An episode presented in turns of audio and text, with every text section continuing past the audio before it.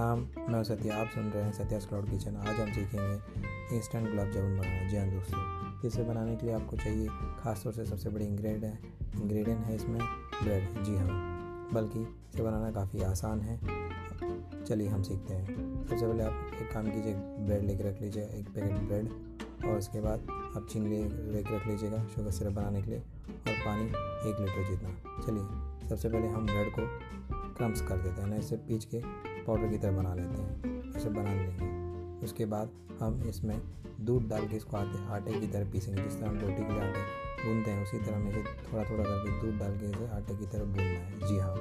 उसके बाद आटे की तरह भूनने के बाद उसे लेके रख देना है, ढक के एक प्लेट डाल के तकरीबन बीस मिनट तक।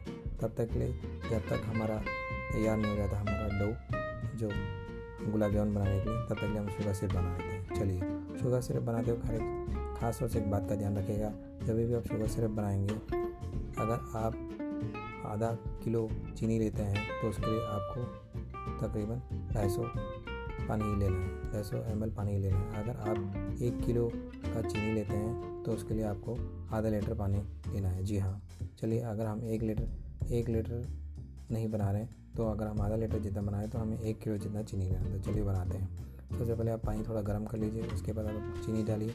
अच्छी तरह मिक्स होने दीजिएगा। थोड़ा मीडियम फ्लेम में रख के मिक्स मिक्स कीजिएगा। और उसके बाद 15 से 20 मिनट तक इसी तरह मिक्स कीजिए। थोड़ा उबलने दीजिए। उसके बाद इसमें आप थोड़ा सा नींबू डालिएगा। नींबू का रस। नींबू का रस इसलिए डालते हैं ताकि थोड़ा गाढ़ा हो जाए। और ख़ास तौर से ध्यान रखिएगा, बीच बीच में इसको चेक करते दीजिएगा इसका पतलापन एकदम पतला ना हो जाए, बल्कि मीडियम रहे। जी हाँ। चलिए, अभी आप हमारा डो तैयार हो चुका है, जिसके चलते अभी हम इसे एकदम गोल बनाएँगे। अगर आप चाहे तो इसको गोल का शेप दे सकते हैं, बिल्कुल लड्डू की तरह, या तो फिर आप थोड़ा पतला लंबा भी कर सकते हैं। जी हाँ चलिए, अब एक एक करके हम बना देंगे गोल शेप बनाने के बाद तेल गर्म कर लेंगे। हमेशा तेल में फ्राई करते हुए एक बात ध्यान रखिएगा कि हमेशा तेल जो है मीडियम फ्लेम में होना चाहिए। एकदम हाई फ्लेम में नहीं और एकदम लो फ्लेम में भी नहीं। जब मीडियम फ्लेम तक हो जाए और मीडियम गर्म रहे, एक बार आपको चेक करके देना है। थोड़ा सा, छोटा सा एक एक बॉल बना के आटे का कि मीडियम फ्लेम पे गर्म हुआ है कि नहीं। एक बार गर्म हो गया है, उसके बाद हम इसे मीडियम फ्लेम में रख लेंगे गैस को।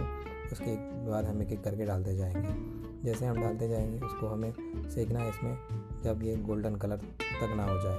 जैसे गोल्डन कलर में बदल जाएगा, उसके बाद आप उसको लेके शुगर सिरप में डाल दीजिएगा। जी हाँ।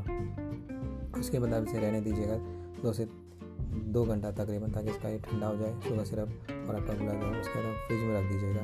तकरीबन दो से तीन घंटे उसके बाद आप लेके खा सकते हैं। एकदम आसान है और बिल्कुल एकदम ओरिजिनल गुलाब जामुन की तरह ही आपको उसमें टेस्ट मिलेगा।